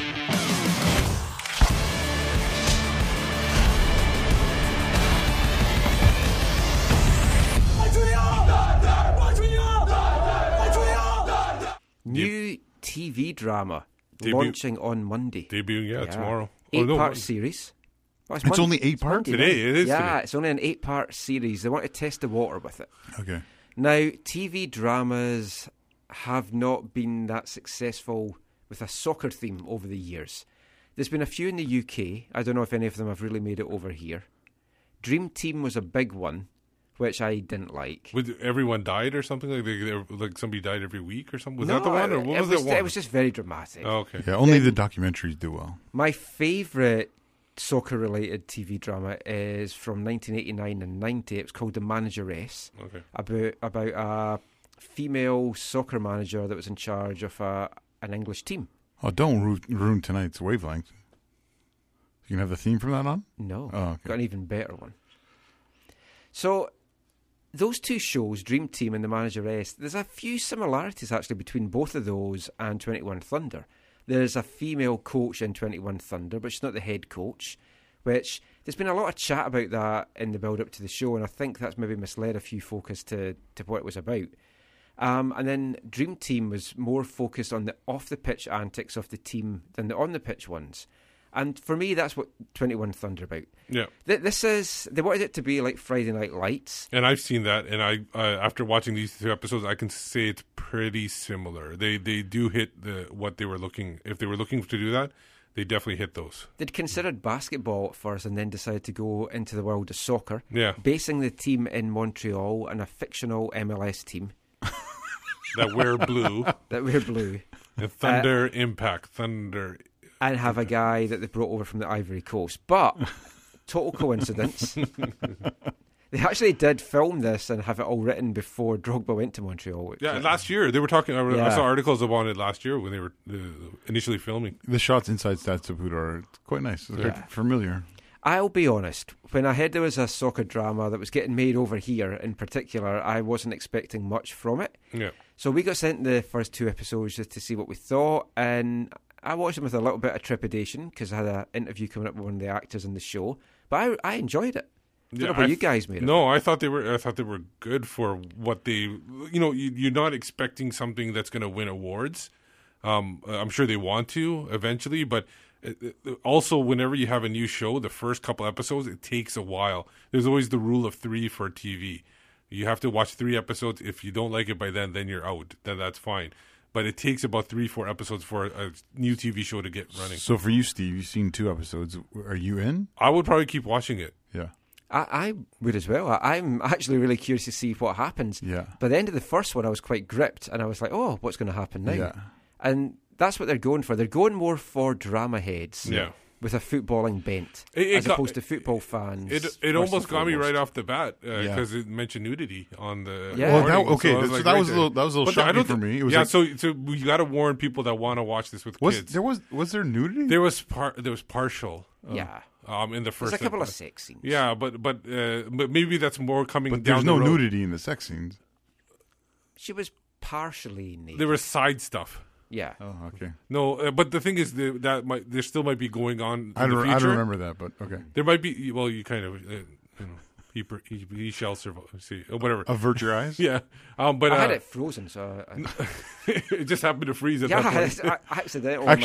did freeze a bunch. Did it freeze for you? No. Oh, okay, mine. But it could get even more racier as the episodes go down. The thing comes on. It's CBC, and it's like all these warnings, and I was like, whoa, what is? No, CBC has those kind of shows. It's on at 9:00. Yeah, it's 9:00. Well. They're allowed to do it at that point. Yeah, and then there's some colorful language and yeah. Especially the old lady. None from the supporter so far, but no. But which is strange. It looked a lot of fun. I got a chance to speak to one of the actors in it, guy with Whitecaps connections. His acting name is Ryan Pierce. He is a Scottish ex-footballer. He played under his real name of Ryan O'Leary. His dad is Pierce O'Leary, who played for the Whitecaps in the NASL days from 81 to 83. And his uncle is Arsenal legend David O'Leary. Oh, yeah. So he comes from good footballing stock. Had a lot of battles in the game with injury. He suffered from depression as well. Had a manager that didn't understand what that was. And we've all seen the sad effects of players here that maybe haven't had the help for depression. Thankfully, Ryan's come through it, no thanks to some of the things that he's been through. Gave up football altogether. Accidentally got into acting, and now this is his first major role. We've got him on the line just now. Thank you so much for joining us, Ryan. You're absolutely welcome. It's a pleasure to be on. Now, we've got a lot to talk to you about. We'll start off by talking about the new show. There's not been many football dramas sort of done over the years. And for people that don't know you, you used to be a professional footballer in Scotland. Why do you think it's been so hard for the game to kind of get captured properly on television? It's actually a great question, and it's a question that I was wondering to myself, and I remember speaking to one of the producers about it, just saying that I can't believe that there's not really been one great soccer or football show that's came about. I mean, when I grew up, I used to watch Footballers' Lives for a brief moment there. I don't know if you remember that yourself. Yeah. There's been, I guess when I put that question to him, he just said that shooting sports television is a very, very difficult thing to do. So, I mean, I didn't really ask him to elaborate on that, but I guess it just must be a very complicated process to try and film a sports drama, and I guess a soccer one in this case. Yeah, I think the only sort of the longest running one that I instantly spring to mind, I guess, is Dream Team on Sky. Oh, Dream Team, yes, absolutely. There's probably going to be a lot of people see a lot of connections between 21 Thunder and Dream Team. How would you describe the show? And like, if you're trying to sell it to somebody, how would you describe it to them? How would I do this? How could I describe 21 Thunder? I mean, it revolves around an under-21 team of the MLS-based Montreal Thunder. And it follows a group of players, coaches and staff circulating the team as they deal with life. And it's many obstacles as they pursue their ultimate goal of making it to the first team. I mean, you only, I guess, from the outside, you get a glimpse into soccer players' lives via social media and what you read in the press. But I guess this will give you a sort of an insight into, I guess, your potential heroes as football players and role models. I think it'll be very interesting. I think it'll be a fun ride. Now, I've seen the first two episodes, and I'll be totally honest, I watched them a little bit apprehensive because I knew I was speaking to you, and I wasn't expecting much from it because the trailer, it didn't hook me. I was like, oh no, it's going to be all about the drama off the pitch more than on it. But I really enjoyed the first two episodes. I thought it was excellently done. I haven't seen anything. I've seen some of the ADR work that I did, and this is Michael, this is my first rodeo in this world. I really have nothing to compare it to. So other than the ADR work that I've seen, I've known this day has been coming for some time now, and I'm nervously excited about the process and seeing how it's received. And it's obviously nice to hear yourself say that you've seen the first couple of episodes and to get your genuine thoughts on it. So I'm really looking forward to it myself, and I think a lot of people, all my friends, all my footballing friends back home in Scotland, I'm sure it would be weird for them to see me in this actory light. You know, I'm sure you who. Obviously, if you did your research on me, you knew I played football. What to expect from an athlete who's so new to the acting world now on a television screen doing something other than playing football. So it'll be interesting for me and for the people who know me going forward. So let's rewind a little bit then, and let's have a chat about your footballing career, and then we'll go back to the show. Now, you come from a famous footballing stock. Your dad, Pierce O'Leary, played for Vancouver Whitecaps and was a Republic of Ireland international. Your uncle is David O'Leary, the famous Irish international as well that played with Arsenal. Was there any way that with that bloodline that you weren't going to be a footballer? Well, yeah, he played for Celtic. He retired at Celtic. My uncle played for Arsenal, and I think that it was always kind of one of those things that I was just sort of I was never pushed into it. But I grew up with a soccer ball at my feet. I remember seeing pictures of myself at 11 months old, running around the place, kicking a ball, and it was just something that I was born into. My dad, unfortunately, had to retire at a young age, at 29, due to a lot of serious injuries. And when I turned 5, actually, he became my football coach from 5 until 11. So I guess I had that mentor figure in my life for a long time that really helped. Just being surrounded by that, I guess that footballing energy just put me in good stead going forward. And you came through the ranks at Aberdeen. You played for Aberdeen and Kilmarnock in the Premier League, and then injuries and various things kind of curtailed your own career a little bit early. But I know you came over here in 2011 and you actually had trials with the Whitecaps just before we went into MLS. What was behind that? Did you just kind of want a fresh start at that point? Well, I think, I can't remember what year it was. It might have been 2009. And I came to the end of my current contract, and they'd offered, my current employer, Kilmarnock, had offered me a deal. And I was really just kind of sitting on it. I wasn't sure what I wanted to do. And ultimately, I decided just to quit. So I didn't really say anything about it. Didn't speak in the press about it. I just decided to vanish. And I ended up working, my dad's had a small cleaning company back in Scotland. Yeah. So I decided just to clean toilets and stuff for 7 months, and it was a horrible, horrible job. But I just felt happier doing it. There was I would have somebody work the workies, the people working alongside me who I didn't know personally, but they would come in and they'd be like, "Ryan O'Leary, what are you doing here?"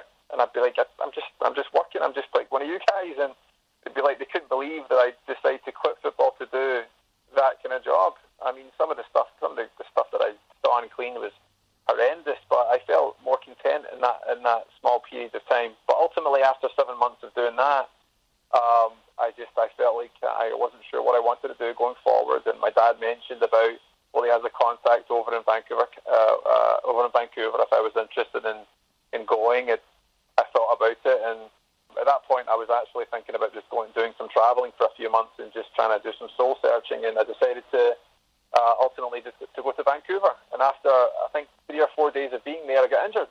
So I ended up being injured for 4 of the 5 weeks that I was there. Oh, I think wow. It was. So then at the end of it, the manager pulled me aside and just said, obviously, you've been injured for basically the whole time you've been here. Just go home and we'll just keep in contact. And so at that point, I decided to, I re-signed with my old team for the last 4 or 5 weeks of the season.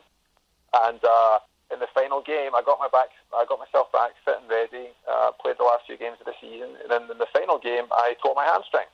That was the game just before the end of the season. So they then, I guess, decided to offer me a 2-year contract. And the pre-season went great. And then I did my anterior cruciate ligament in my knee within the first 2 or 3 games. So that kind of set the tone for the rest of the season. And ultimately, I just decided to retire after a couple of years of being back in the game. Now, you came through the game at an early age, and obviously 21 Thunder's about an under-21 team. Now, you've seen a lot in the game. I know you've spoken in the past about some depression issues as well, and the non-understanding of stuff like that in the game. When you're coming into the game so young and there's so much pressure to make it, is it just really hard to just try and keep your head in order and just keep everything straight in your mind? I think it's possibly easier then because you're not overthinking it.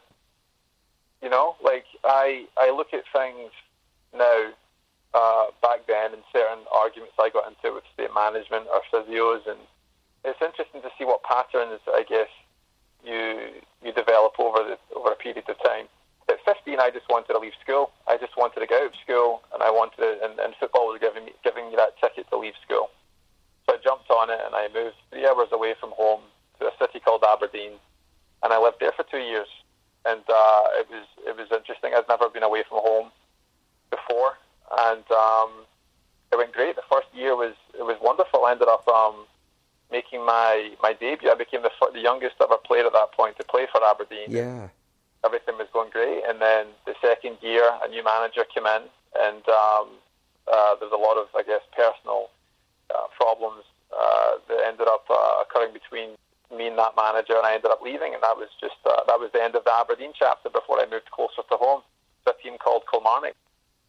When you've been shooting the 21 Thunder thing, and obviously a lot of the off the pitch stuff is maybe more dramatic than you might have at a normal football club, but just the characters, the young guys trying to make it in the game, did it bring home a lot of memories for you as to what it was actually like in the dressing room as a youngster trying to make it into the first team? It really did. They obviously paid a lot of attention to detail, the execs and the creators of the show, because it was very nostalgic for me at times to be in those, just on set, being in those changing room scenarios where I am essentially a coach in this show now, looking down at these players and seeing myself in these players. That was very interesting because I know exactly what they've gone through, what they're going through to achieve their goals at this point in their lives. So it was very interesting. I really could relate to pretty much every situation that occurred, most situations that occurred throughout the show. Now, your character, it's a guy called Davy Gunn. He used to play with Man United and he's kind of come over in a player's coaching role. Mm-hmm. Did you kind of, like, without mentioning names, but did you kind of base that on a variety of players that you've kind of met in the game over the years? Absolutely. Because I guess it was very... I just got to incorporate so many little bits and pieces from players that I played with, or an idea of a player that I played against and what I thought they might be like, or me judging Alex Ferguson from the outside, or certain situations that Wayne Rooney was going through during my filming, or I think it would maybe within that 6 months, Wayne Rooney was going through a particular tough point, I think, with, I guess, all the fans against him and whatnot. And there was just a lot of stuff going on with him that I related myself to, that I drawed things from. But that was very interesting, to just create something out of nothing. I really thoroughly enjoyed the process. Whether the people, my friends that I drew character from would recognise themselves, then I don't know. But I definitely felt inspired by my background and who I grew up with and played against. I'm curious to see how the character develops as well, because the first episode, he doesn't come across as the nicest of guys, quite arrogant and aloof. But by the second episode already, you're kind of warming to him. I know you can't give too much away, but do we kind of see a development of the character as the series goes on? Is he maybe going to soften a little bit? I mean, you're absolutely going to see a development. I mean, I guess that's my job as an actor to create a character and create a storyline and create an arc within that character. I mean, if I just played the same character the whole way through, I'm not sure how enjoyable it would be for the audience. So I wanted to bring certain parts of myself to the character, because he's not different from me. I am Davy Gunn in this show, so I just have to embody that person and just really just, I guess, use certain situations that were going on in my life, because we all have drama within our lives, and I was just able to draw upon that and bring that into my character, and give hopefully the creators and the execs and the network exactly what they needed. The transition that you made from footballer to actor, and I kind of believe you were also possibly a model along the way as well. How did that come about? I don't know, honestly. Since I left football, I've just been stumbling through life, and this stumble's now taken me into acting. But I definitely did. I did a brief spell of modelling, and I still get asked to do modelling things now and again, and I'm not against it, but for a while there it didn't really feel like me, the whole modelling thing. I guess coming to the States and learning about this social media game that apparently you have to participate in. Yeah. I definitely participated in that for a while, but and then I took a big step back for a couple of years. But since getting back into things and getting into acting last year, I guess it's one of those things that you just have to suck it up and go on with it. So I think at some point I'll probably really enter back into that world and take part. Like, did you go into acting classes? Did someone see you modelling and basically say, "Look, you've got what it takes. You could be an actor here"? Well, I remember when I first left Scotland just to visit the States. I was walking along I think it was Santa Monica. West Hollywood. Oh, yeah. Along Santa Monica Boulevard, and this, all of a sudden, this guy. And I remember how I was feeling. I was feeling so dejected because I didn't really want to go back and play football. And I was walking along the street, and all of a sudden, I hear this guy yelling out to me. So I turned around, and there's this guy just sitting in his car, and he asked me who I am, and this and that, and the next thing. And all of a sudden, this guy wants to make me, in his words, a star, and all this Hollywood jargon. And so I didn't really think anything of it, but over the course of my stay there, I was randomly getting people just asking me if I did some modelling or was I an actor, and I wasn't really into it. So maybe over the course of my stay in America, I met a woman, a close friend of mine now, an agent who saw me at a soccer field, a kids' soccer game. I was playing Manny. I was basically a Manny to this woman and her three kids, and I would bring one of the kids to the soccer game, soccer practice, and one day she asked me if I was interested in getting into some acting, or more so commercial acting at that point. And I said that I'd think about it, so she gave me her details, and I said that I'd contact her. And that was kind of like my entry point into it. After some time of, I guess, gathering myself after essentially quitting my career as a soccer player, I contacted her, and we did some work together. Then I stepped back away from it for a while, and then in 2016 we touched base again, and she threw me a couple of auditions, and one of those auditions was 21 Thunder. Cool. That's kind of it. And obviously the show's not aired yet, but it's the hopes that this isn't just going to be like a one-season thing. Are they hoping to bring it back, do you know, for a second season? I mean, I think that's always the hope, right? I mean, everybody's obviously creating from their own, I guess, their own profession, their own job. There's writers, there's actors, there's everything, producers. So everyone obviously has high hopes for it, I would like to think, at least. I mean, I do. Part of me, I would love to be back in Canada filming the second season. It would mean that the first season was successful. Yeah. I mean, it would mean that hopefully that I did a good job. It would mean that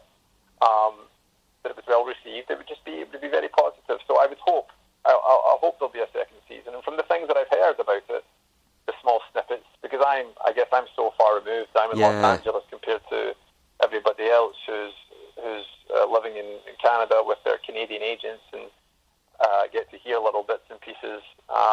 From the small things that I've heard, it's looking good. So hopefully the audience take to it, and then hopefully we can film a season 2 in the not so distant future. That's great. And then just very last thing, what's in store for you now? Like after this has all been finished, is there anything else we can expect to see you in anytime soon? Anytime soon? I mean, other than the 21 Thunder, nothing in the immediate future. Since we wrapped on set at the end of last year, I went home to Scotland for a while, and then I came back to the States and I did some travelling. And cause I've never really, other than football, I've never really had time to just do whatever I wanted to do. So I just thought, after this show, I'm just going to do whatever I want to do for a while. So for the last 6 months, I've just been kind of calculating things and just reflecting on a lot of things. And I've just been looking forward to the launch of this show and seeing where that takes me, to be honest. I've just been trying to just take things as smoothly and calmly as possible. That's great. Thank you so much for your time today, Ryan. I really, really appreciate it. Wish you all the best for the show and the future. If you're ever up in Vancouver as well, give us a shout. We'll get you along to a Whitecaps game as well. But yeah, all the best for everything. Absolutely. Thank you, Mike. I appreciate you having me on.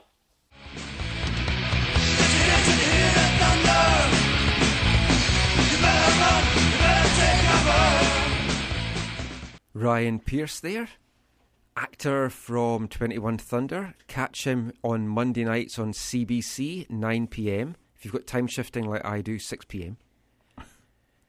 He had a trial, as we talked about there, with the Whitecaps pre-MLS era, so he could actually have been a Whitecaps player going forward, but injured 3 days in, then was sent back home. Tommy Soane had brought him over. Didn't work out. He's got this new career. Wish him all the best. He plays the prick really well. Yeah. It's like his character, as I was talking about there, is hard to like. No, there are moments where he's likable too. So he's kind of like episode 2. He's kind of warm, a little bit warm. I think he's I think he's warm for a reason. Yeah. I think he's essentially playing that athlete who has to show a hard side but is sensitive on the inside. And the hope is that this is going to be back for a second season. And with these guys, a lot of them, it's in their last year of being with the Thunder under-21 team. It could become an MLS story, which would have a bigger impact and possibly a better chance. A bigger impact. No pun intended. And a better chance of maybe selling it to the States or something. Right. But anyway, check it all out. And we might have a few more of the actors on our show over the next couple of weeks. Really like to get Christy Cook on the show. She's one of the stars. And just chat to her. Is that her name or her... That's her character name, yes. Yeah. Stephanie Bennett is her real name. Vancouver actress. Yeah, she's from Vancouver. Right. And we'll be back with more chat after this.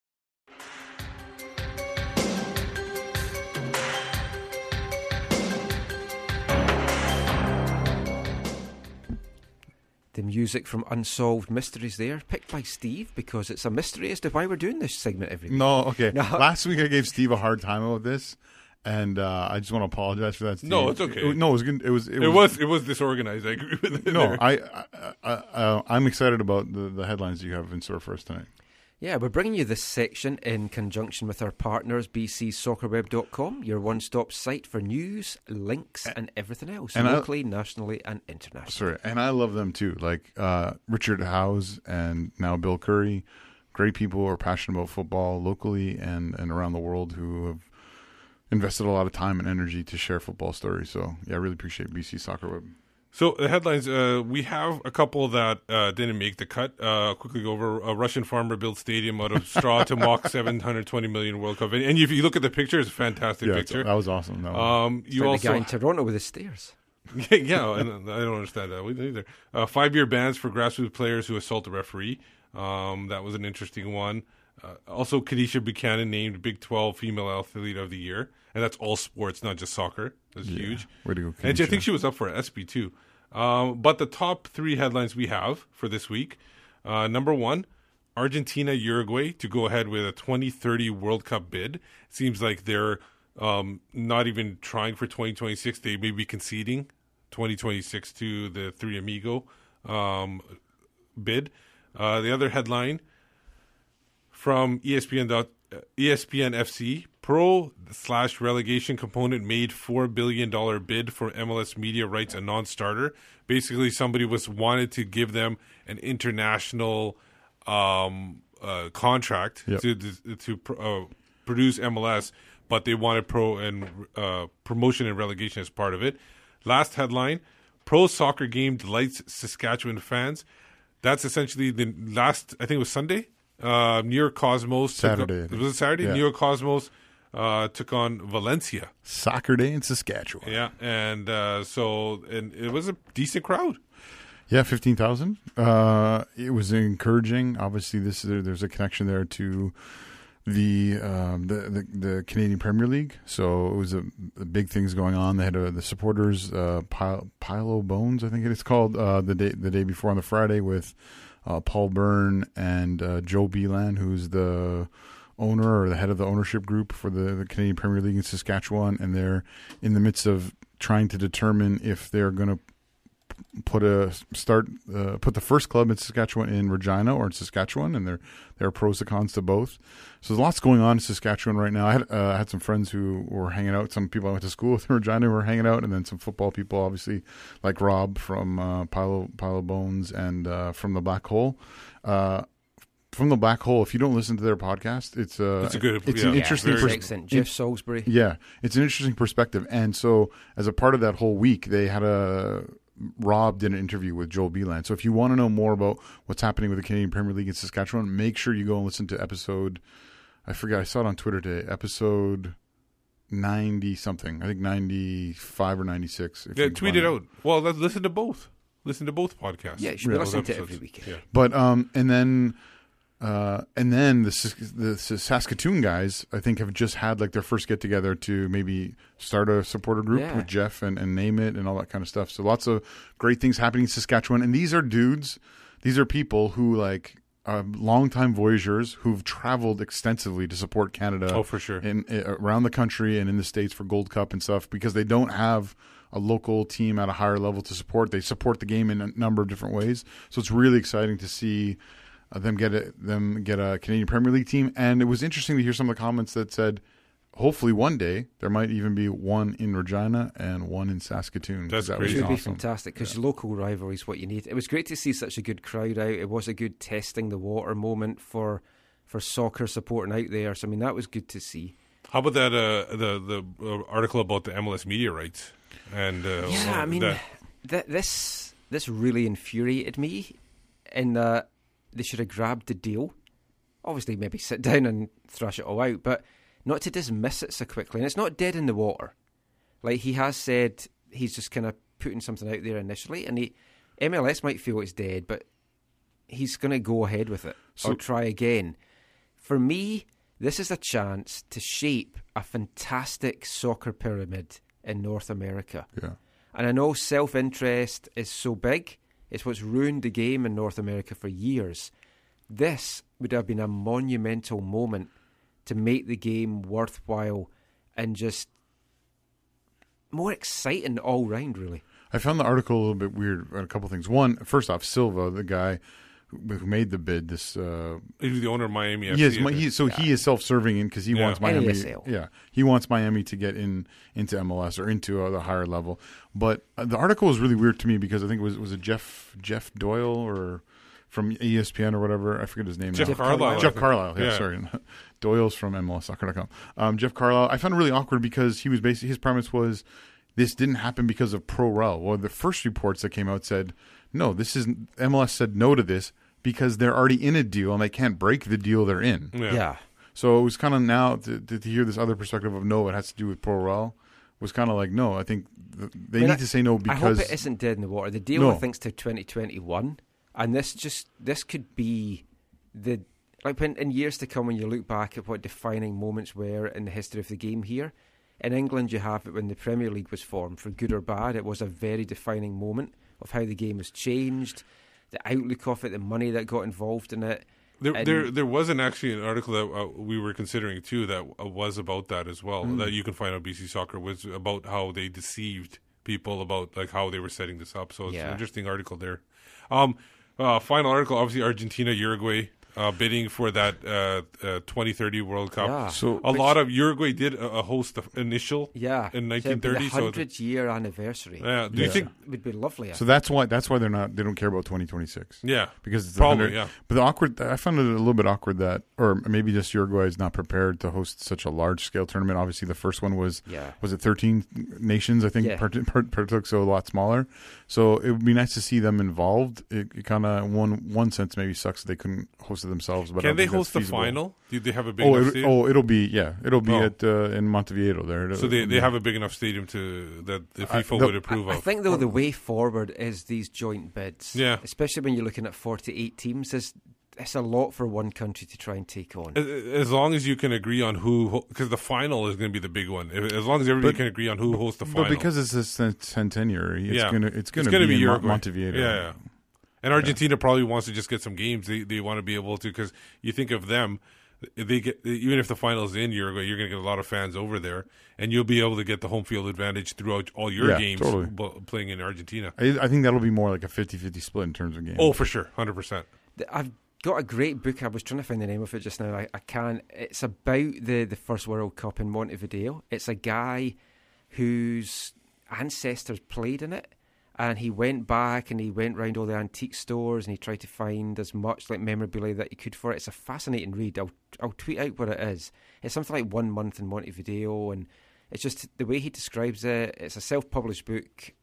You can get it on eBay really cheap, so look out for that. I just think it would be great to go back there. And look forward to that. I've always wanted to go to Montevideo as well, so that'd be a great excuse to go. It also feels like we were talking. It also feels like the 2026 one, where it feels like it'll be unrivaled, basically. Yeah, I know Morocco is maybe rivaling the 2026 one, but one thing I forgot. I want to mention really quickly about the promotion relegation. I think if you have promotion relegation, I can understand the worry about getting some of the big cities getting relegated would be an issue. I think you have to throw out the salary cap at that point if you do that, because you need those strong teams. Because in England, those strong teams are able to spend, so they don't even get into worry. So that I think that was a big, because TV rights will go down if you have a LA go down or a New York go down. Well, you can afford. There's two LAs. Just let one go down. Yeah, exactly. It was a big week in LA. Eh? Yeah. Wow. Coaches. They're trying to one up, and they were trying to one up each other. And DeSantis' brother Jonathan. Yeah. The Night King, basically, and the turkey. The Bradley reveal. Because Bradley looks like the Night King. Think of it. Oh, and I see, to me, he's Voldemort. Oh, well, yeah, a little bit of Voldemort, too. That release video where his head's down and he looks up, that was terrifying. That's going to give Kidness nightmares. Yeah. There'll always be Chivas in disguise, LAFC. Yeah. But you can read those headlines and a lot more on bcsoccerweb.com, and we really recommend you do that. And also, if you're a subscriber to our premium podcast, there's still extra time. We're going to have our latest issue out on Monday, or our latest episode out on Monday, and it's going to be looking at the World Cup bid for 2026. Lots of good chat to be had in that. So subscribe today if you haven't already. $3 a month, $30 for the year, at least one episode a month of 30 minutes at a time. Highly recommended. And you're supporting AFTN as well. So I've not got much more of this show to go, but it's now... Wait, we're done? Nope. It's my favourite part. You're not allowed to go. I thought you quit while you're ahead.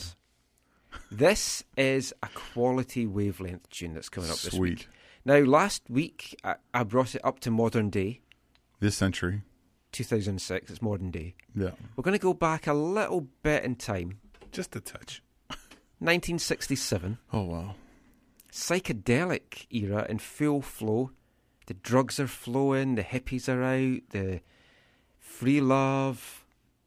Rodney Marsh lighting it up for Queen's Park Rangers and the English leagues. And this is a psychedelic song about Queen's Park Rangers.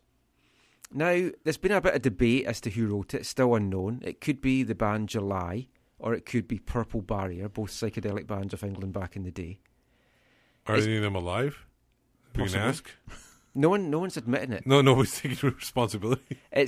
It's just under the QPR supporters. So we have a song that no one wants to take credit for. Wow. And this song is called Supporters Support Us. Rangers!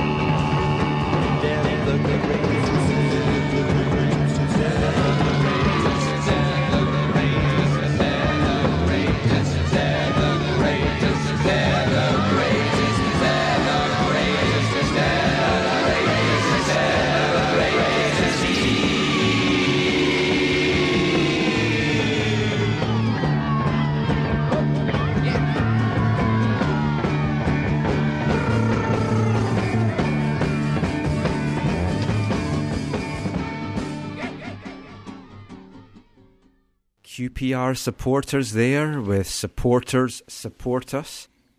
Zach loving that. Actually, you know what? I didn't mind that. That was actually one of your better selections. I want to do a Whitecaps version of that. It might make a Flash 5 in the future of Wavelength songs. Whitecaps, Whitecaps, Vancouver Whitecaps. It would work. Trust me. Thank God nobody's listening to us right now. If there's any psychedelic bands listening and you would like to do a Whitecaps version of that song for us, get in touch. aftncanada@hotmail.com or at aftncanada on Twitter. That's where you can find me, Michael McCall. Zach, where can people find you? At Zachary AM on Twitter, and I'm a part of the Movement Curva Collective. And you can find me, Steve, at Whitecaps Beat. So we hope you've enjoyed this wild trip. It's been groovy, man. 4-0. Whitecaps win in Dallas. I felt I was tripping last night watching that. I'm still not sure it's real. I may have died. I'm still not sure whether what is reality and what is not. Sticker. Oh yeah, that kind of brought it down a little bit. Yeah, I've now opened all my packs of stickers. They're put in the book. Why would you have a multi-part sticker picture and put borders. A white border around it? Why, Whitecaps? Why?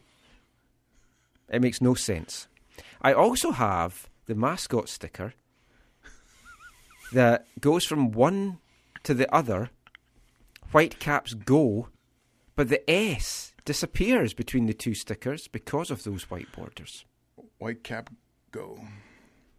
I am appalled. You got good group of players though so far. I think you got filled up half the book. I might take the book back to the shop and say it's broken. Anyway, thank you for listening this week. It's been a bit different, a bit out there. Until next time, thanks for listening. Take care. And mourn the Caps. One day I shall come back. Yes, I shall come back. Until then, there must be no regrets, no tears, no anxieties. Just go forward in all your beliefs and prove to me that I am not mistaken in mine.